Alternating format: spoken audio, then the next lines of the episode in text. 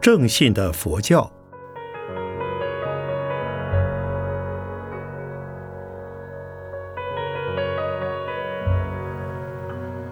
圣严法师著。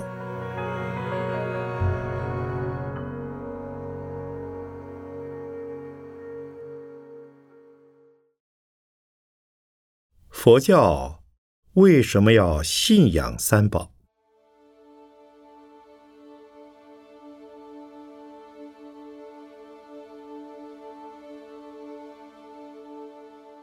信仰三宝的确是佛教最特殊的内容。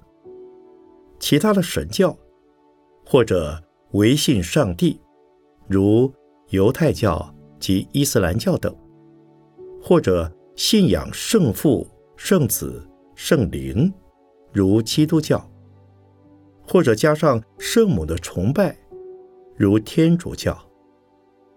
佛教因为是无神论的宗教。所以不把佛陀当作神道来崇拜，也不以为佛是独一无二的，更不以为佛陀能够创造万物或赦免人类的罪恶。佛教看佛陀，如同学生看老师，老师能教导学生，能使学生改变气质，充实知能，修养身心。却不能代为学习，也不能代替升学。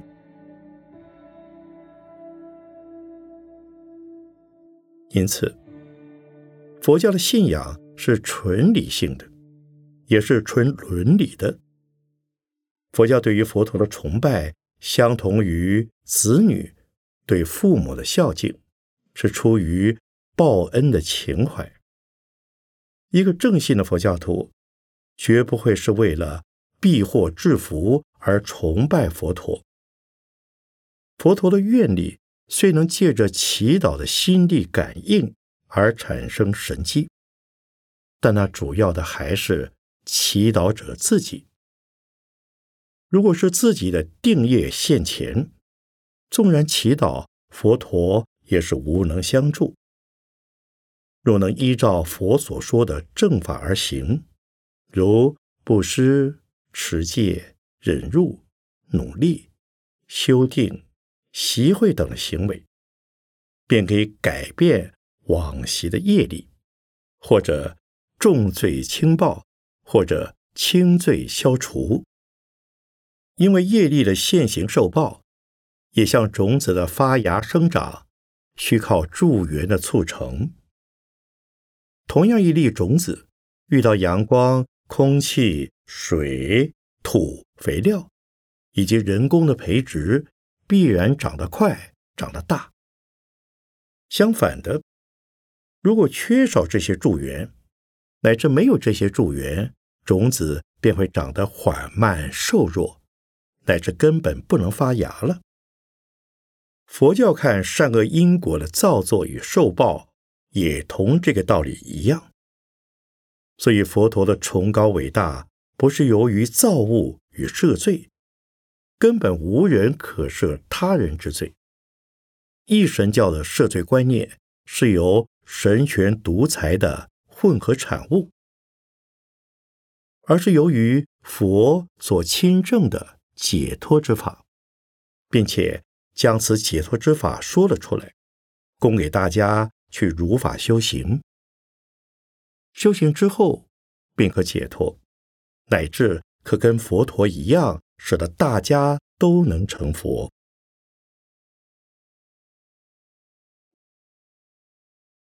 因此，佛教徒们往往不愿自称为佛教徒，宁可自称为三宝弟子，因为佛教的发明者虽是佛陀，佛教所重视的。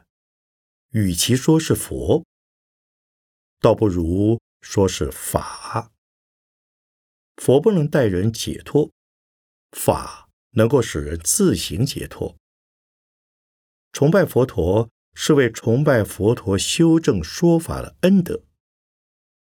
佛陀经过三大无数劫的长期修行菩萨道的结果，亲证了解脱之法。亲证之后，便毫不保留的给我们奉献了出来。所以这一恩德的崇高伟大，要比世间一切恩德的总和更加崇高伟大到千百万倍。何止千百万倍，简直是无法比喻，也不可思议。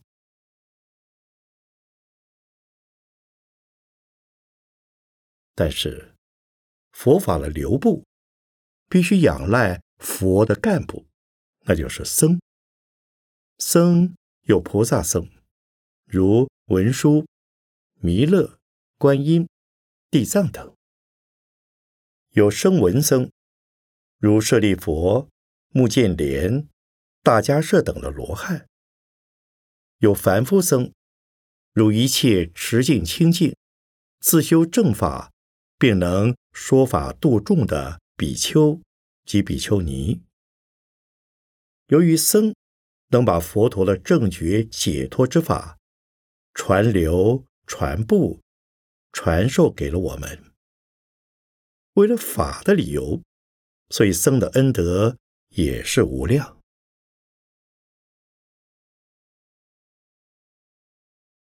弘扬佛法不限出家人，在家的佛子同样可以。住持佛法，则非出家的佛子不可。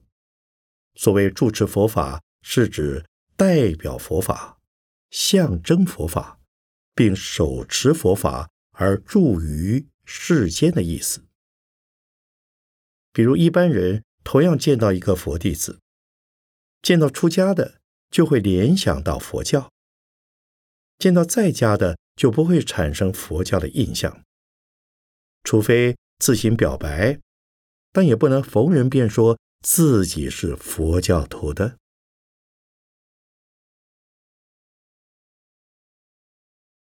所以。佛法的发明是佛陀，佛教的重心是正法，佛教的注释是僧众。正因如此，佛教尊称佛法僧为三宝，主要的是有离苦得乐的法宝，法宝是由佛陀所证所说，由僧能持能传。所以也都称之为宝。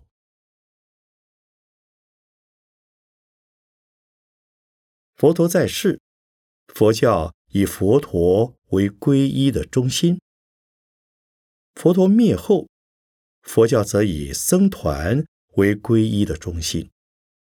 皈依三宝，是为要学法宝；要学法宝，需由僧宝做两导。包括思想的传授及行为的影响，所以佛陀灭后的佛教供养三宝的对象，乃是偏重于僧宝。又因为佛教主张依法不依人的缘故，特别重视正法的流布与皈依。僧人的生活行为是他们个人的事，只要他们的见解正确。能够开演佛法，纵然破了境界，仍该接受俗人的恭敬供养，这是伦理的要求。好像一般所说，天下无不是的父母，又像小学的老师未必受过大学的教育，大学毕业的人总不能否认小学时代的老师。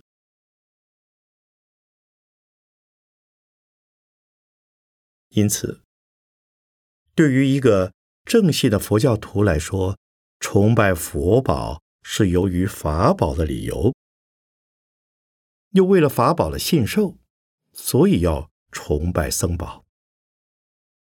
崇拜菩萨也是敬僧的一种。对于圣僧大菩萨及阿罗汉，固然要恭敬供养；对于凡夫僧的持戒而能说法者，也要恭敬供养，乃至不持境界，但有正见能说正法的出家人，也要恭敬供养。要紧的是要有正见，能说正法。事实上，在去佛事已远的时代之中，圣僧很难遇到。敬僧的对象当是凡夫的比丘、比丘尼众。经中也说，供养凡夫僧与供养圣僧无异，同有不可思议的无量功德。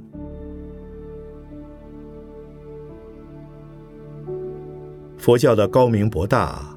三宝两字即可概括无疑，所以信仰佛教即是信仰三宝。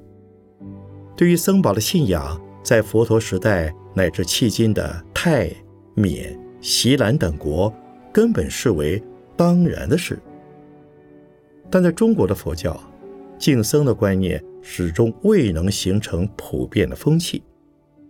由于僧尼素质。良莠不齐，一般所敬的出家人，仅是少数的高僧而已。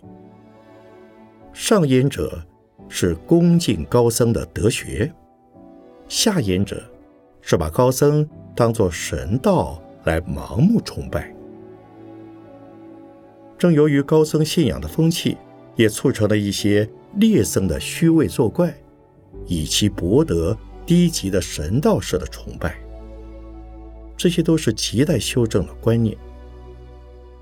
作为一个正信的佛教徒，他是不会如此的。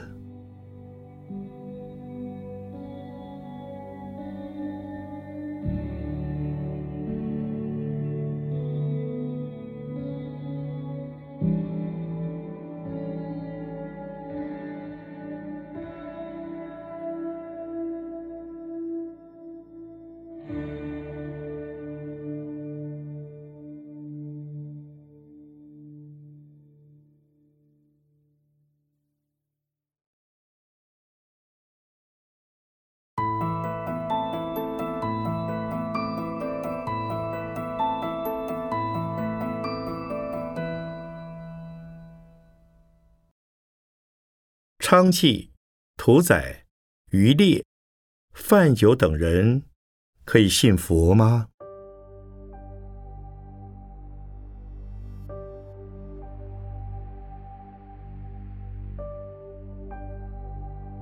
可以。佛教的恩德浩如大海，只要能有一念信心，均可进入佛门，成为三宝的弟子。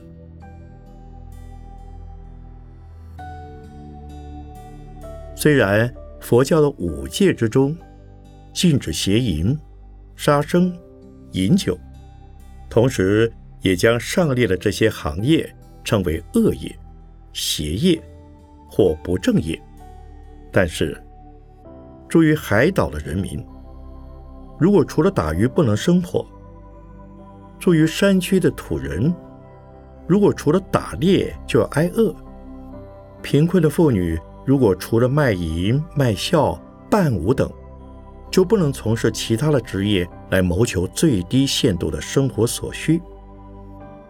如果上一代经营屠业或酒业，自己也只学会了屠业或酒业的谋生技能，如果由于这些唯一的求生存的理由，佛教并不要求他们首先放弃了原有的行业。再来信佛。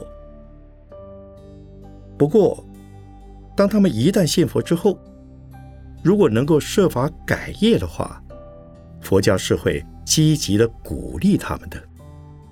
因为佛教的宗旨是在鼓励大家都能从事于善良而正当的职业。何况那些行业的本身就是一种罪恶，不受戒者。虽无破戒之罪，但仍有其根本性质的罪过。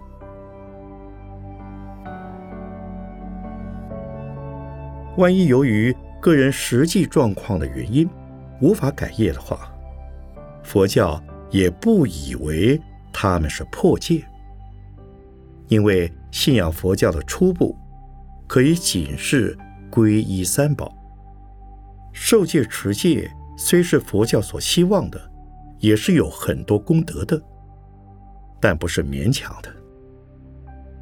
如果不持戒，就不必受戒。既没有受戒，当然无戒可破，也没有破戒的罪过。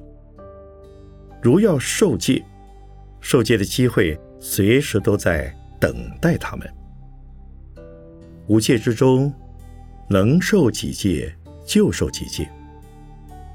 如果受了之后不能持守，也可随时舍戒。舍的戒再做恶业，也不算犯戒。舍了戒之后，也可以重新再受。要是不舍戒而破戒，破戒便是犯罪。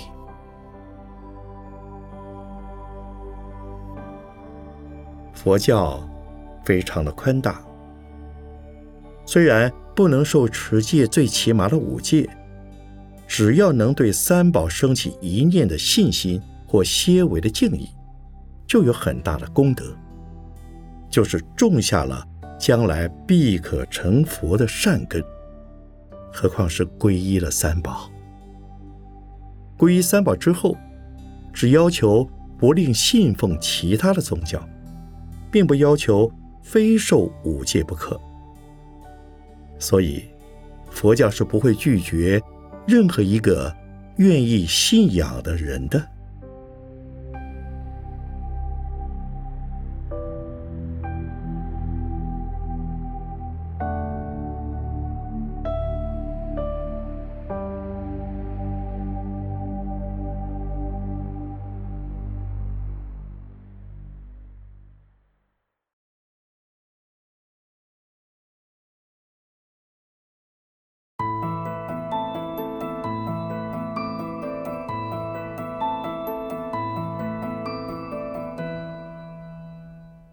佛教相信忏悔吗？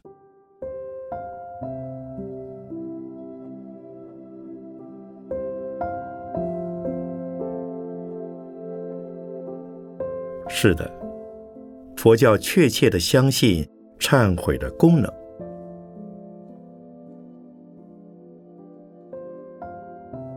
佛教相信，除了重大的，如杀生。偷盗、邪淫、大妄语等的已遂罪，必须随业受报之外，其他的未遂罪，以及过失犯戒与威仪犯戒等罪业，均可依照佛所规定的方法忏悔。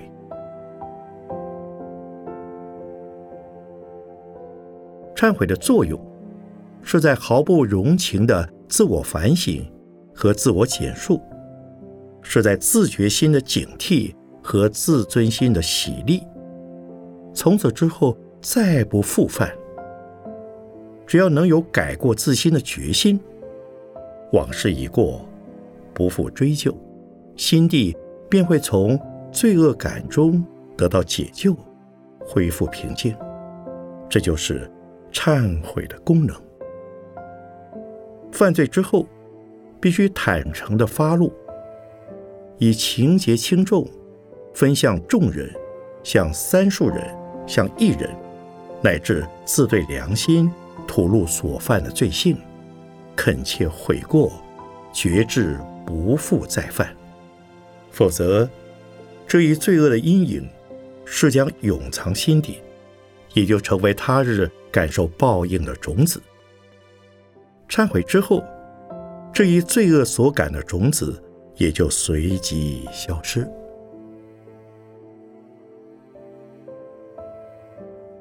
不过，忏悔的目的是在自净其心，不复再犯。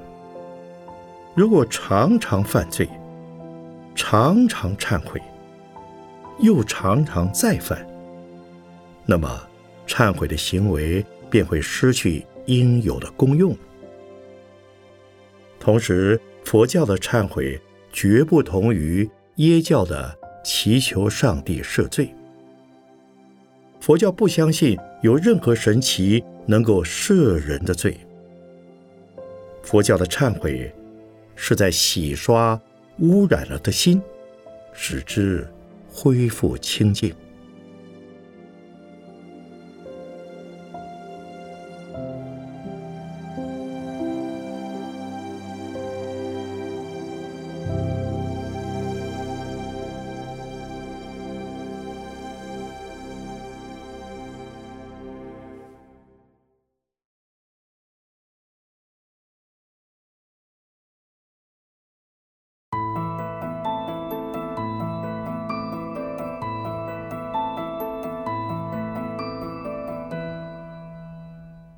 佛教相信天堂与地狱吗？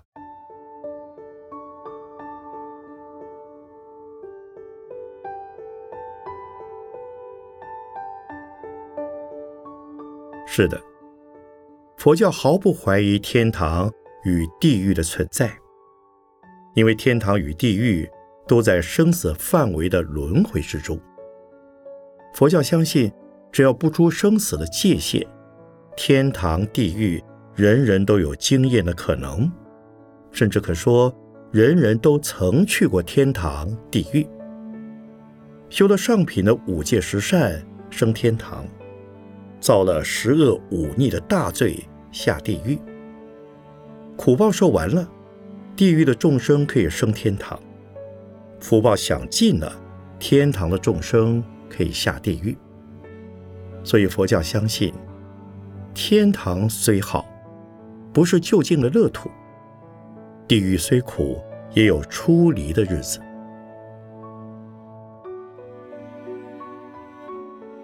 同时，由于所修善业的不等，天堂也有等次；由于所造恶业的轻重，地狱也分层级。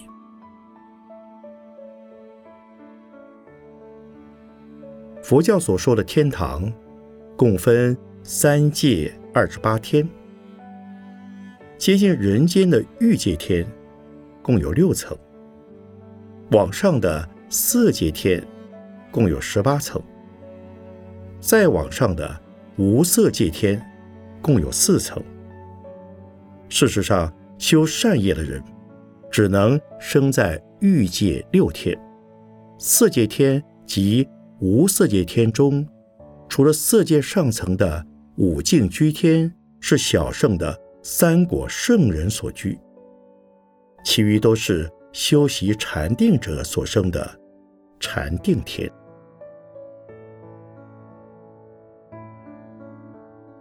佛教所说的地狱，大大小小的有无量数目，那是由于狱中所受苦报的不同而分。主要则分为根本地狱、近边地狱、孤独地狱等三大类。佛经中通常所称的地狱，是指根本地狱。根本地狱的主要区分，则有上下纵贯的八大炎热地狱，以及四方连横的八大寒冰地狱。依照个人所犯罪业的差别等次，便到应到的地狱中去受报。通俗的说，下地狱是由鬼差狱卒的捉拿；就时而论，升天堂、下地狱都是由于各自的业力所感。业力倾向天堂，就生天界享福。业力倾向地狱，便生地狱受苦。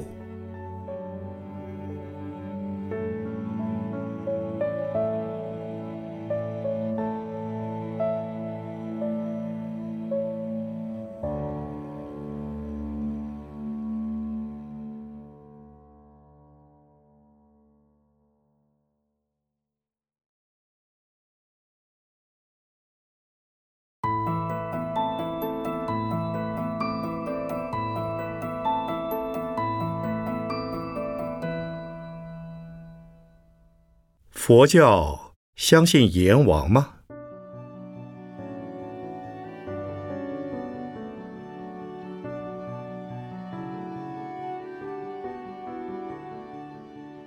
从大体上说，佛教是相信有阎王的，因为在许多的佛经中都可见到阎王的记载，例如《中阿含经》卷十二《天使经》。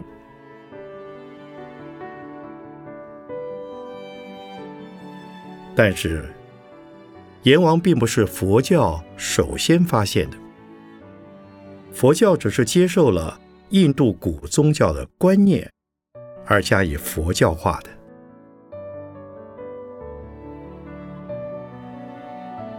在印度的古吠陀中，将宇宙分为天、空、地的三界，天界。有天神，空界有空神，地界有地神。佛教的三界：欲界、色界、无色界，可能也是受了这一暗示而观察分裂的。至于阎王，在《吠陀经》中称为阎魔，他本是天神。后来转为人类的第一祖先、第一死者，但是他在天上，所以离句吠陀相传，说人死之后，至天上第一灭业的，就是阎魔及司法神婆罗那。到了后出的阿塔婆吠陀中，则说阎魔执掌死亡。同时，更有对人死后的裁判权。这个在天上的阎魔，倒有点像耶教的上帝了。到了佛教，才将天上的阎魔天王与地狱的阎罗王分了开来。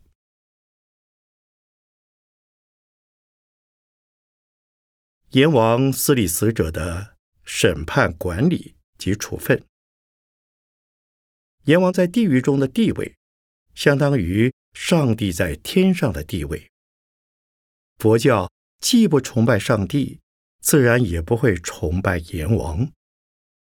同时，佛教虽在大体上为了随俗教化的方便而相信阎王的存在，但在本质上并不肯定阎王的独立性，故有部分部派佛教教派。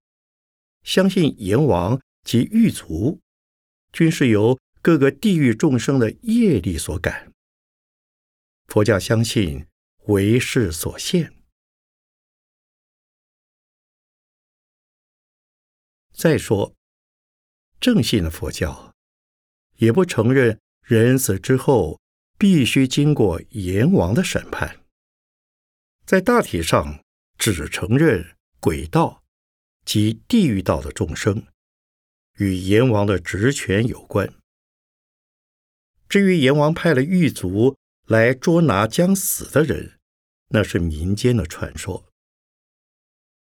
站在为师所现的观点上，佛教并不反对如此的传说，那是自世的变现，所以佛典中也有类似的记载。